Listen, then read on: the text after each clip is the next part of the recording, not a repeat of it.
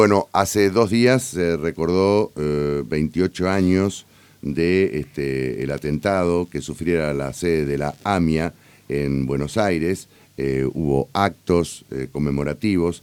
aquí en la ciudad de Paraná este acto se va a llevar a cabo hoy a las 12 en el monumento, frente al monumento que está en la Plaza Primero de Mayo, que recuerda justamente a las personas que murieron durante este atentado. Vamos a hablar con Pablo Soskin, que es el titular de la DAIA local. Hola Pablo, ¿cómo va? Buen día. ¿Qué tal? Buen día, buen día para ustedes y buen día a la audiencia. Bueno, feliz día también. Eh, sí, eh, claro, felicidades, feliz día por, el Día del Amigo, ¿no? Eh, Pablo, hoy con la presencia de Luis Sisevsky, papá de Paola, asesinada durante el atentado, ese es el orador principal del acto, eh, ¿por qué han decidido eh, traer a alguien para eh, justamente contar sus vivencias? Bueno, creíamos que era muy importante traer a alguien que, hubiera sufrido el atentado en primera persona, que pudiera dar su propio testimonio, transmitir un poco a nuestras generaciones están pasando muchos años después del atentado y, es importante que, la gente vaya escuchando de quienes realmente han sufrido especialmente este atentado, eh, desmembrando eh, estas familias y, que pudieran darle una, un testimonio a, la ciudad de, de qué, qué, lo que qué lo que qué lo que fue para ellos este atentado eh, en, su propia familia, en su vida, eh, qué, es lo que, qué lo que fue después de esto, cómo fue vivir después de esta situación. Eh, recordemos que acá no solamente que se le fue arrancado una hija a Luis, sino que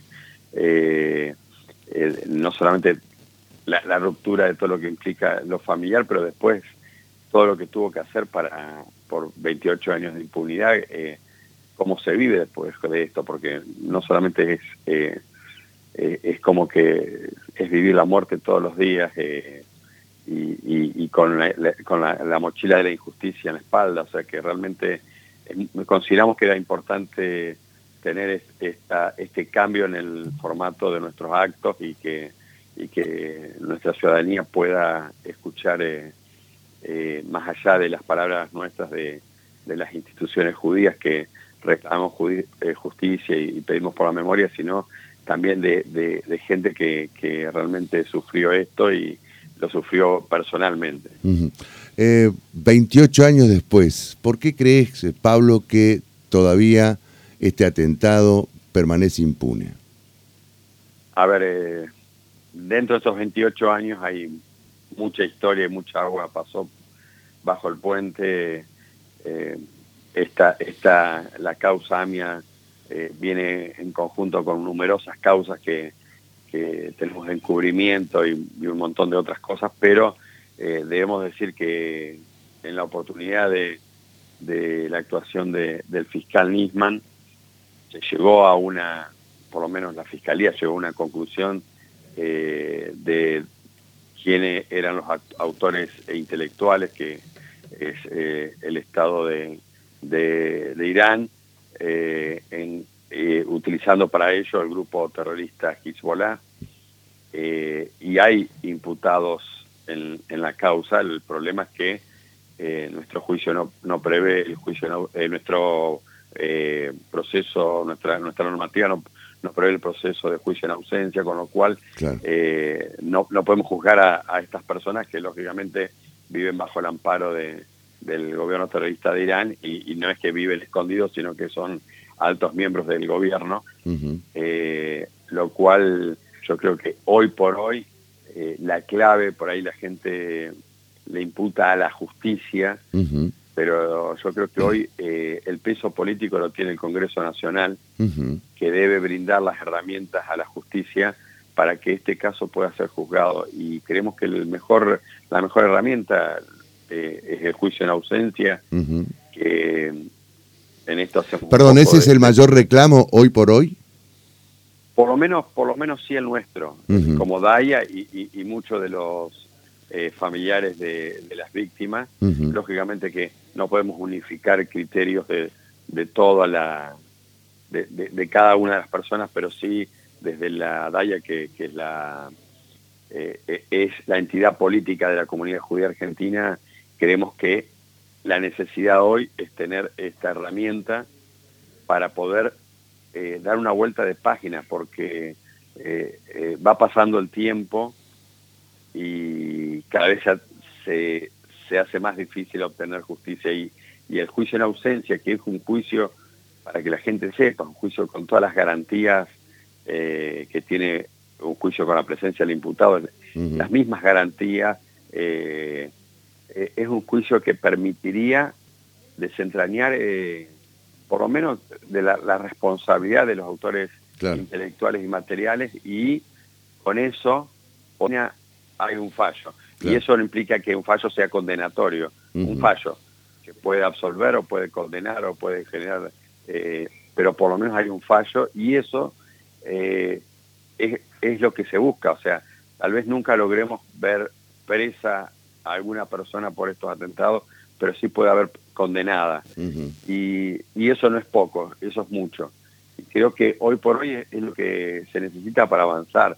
Eh, hablar de investigación después de 28 años, de que eh, fiscales sigan investigando, sigan investigando. Eh, eh, yo creo que acá lo que hay que hacer es, hay una, una investigación, ya hubo, la fiscalía tuvo un dictamen y es necesario ahora proseguir con el proceso y, sabemos que Irán no va a entregar a estas personas, sabemos que la Interpol no lo, va a no lo va a traer a Argentina, ya estas personas estuvieron deambulando por países y, realmente no pasó nada, entonces hoy por hoy eh, tenemos que, creo que como medida, el Congreso tiene que hacer carne propia eh, la, necesidad de esclarecimiento y eh, la voluntad política de decir queremos, queremos un juicio. Está bien. Estamos charlando con Pablo Soskin, que es el titular de la DAIA local. Javier Aragón va a hacer una consulta, Pablo. Buen día, Pablo. ¿Cómo le va, doctor? Buen día, Javier. Una, simple consulta, simplemente recordar, tal vez muchos no saben o no recordarán que esto fue también un atentado a la Argentina, a una entidad argentina,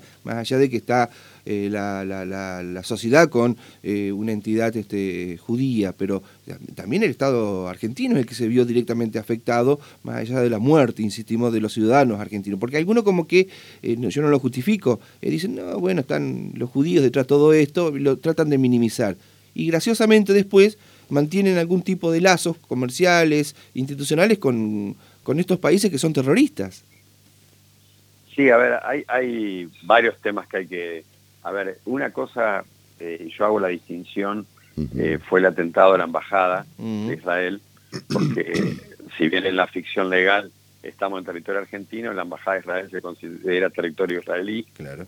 Y Israel eh, está en medio de en, medio del Medio Oriente, un Medio Oriente complicado, geopolíticamente complejo, donde el terrorismo eh, afecta la vida continua de Israel.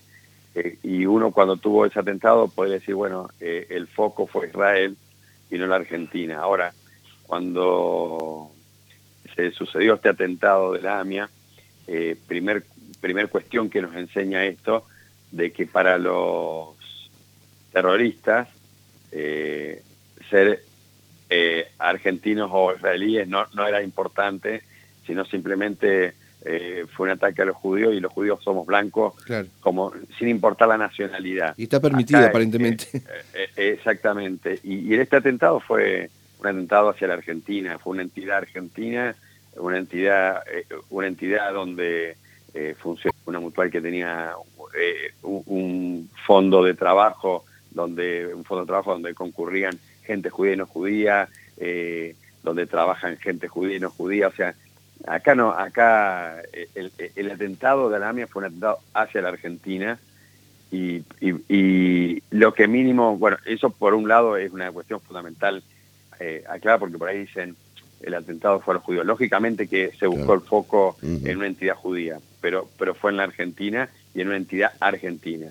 Por otra parte, eh, como argentino y después de 28 años y, haber pasado por todo esto, lo menos que uno podría pedirle a, los gobiernos es que en su geopolítica y en su participación geopolítica, por lo menos no tengan relaciones ni vínculos con gente que está imputada eh, con, hechos tan eh, negros como, como un atentado eh, y, que no, no tuvieran ningún tipo de contacto, siendo que prácticamente generar un atentado en, un país es prácticamente un acto de guerra, que, que, si uno lo, uno lo, lo, mide y como en la política internacional, cometer un atentado en un, país, en otro país, es realmente un acto de, de, de, felicidad. Entonces, realmente, mínimamente decir, con estos países no tengas relaciones, no, no, no, no, tengas vinculaciones y, y, hoy,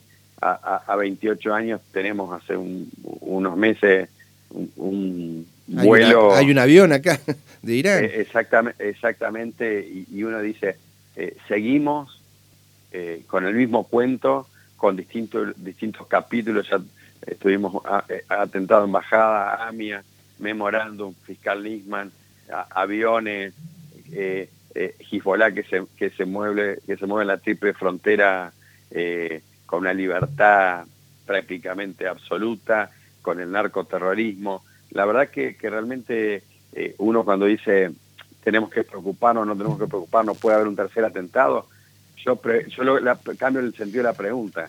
¿Por qué no un tercer atentado si están todas las condiciones dadas para que lo haya? Oh. Bueno, Pablo, entonces hoy el acto a las 12 horas eh, en el, digamos, en el lugar donde está el monumento a, a las víctimas de, de, este atentado de la AMIA en la Plaza Primero de Mayo, ahí con la presencia de Luis Sisevsky, eh, papá de Paola, asesinado justamente en este atentado. ¿eh? Eh, gracias Pablo por hablar con nosotros y seguimos en contacto, por supuesto. Muchísimas gracias por difundir a ustedes. No, por favor, hasta cualquier momento. Pablo Soskin, titular de la DAIA local, a las 8 de la mañana, 6 minutos, la última información. Personal municipal comenzó los trabajos para mejorar las redes de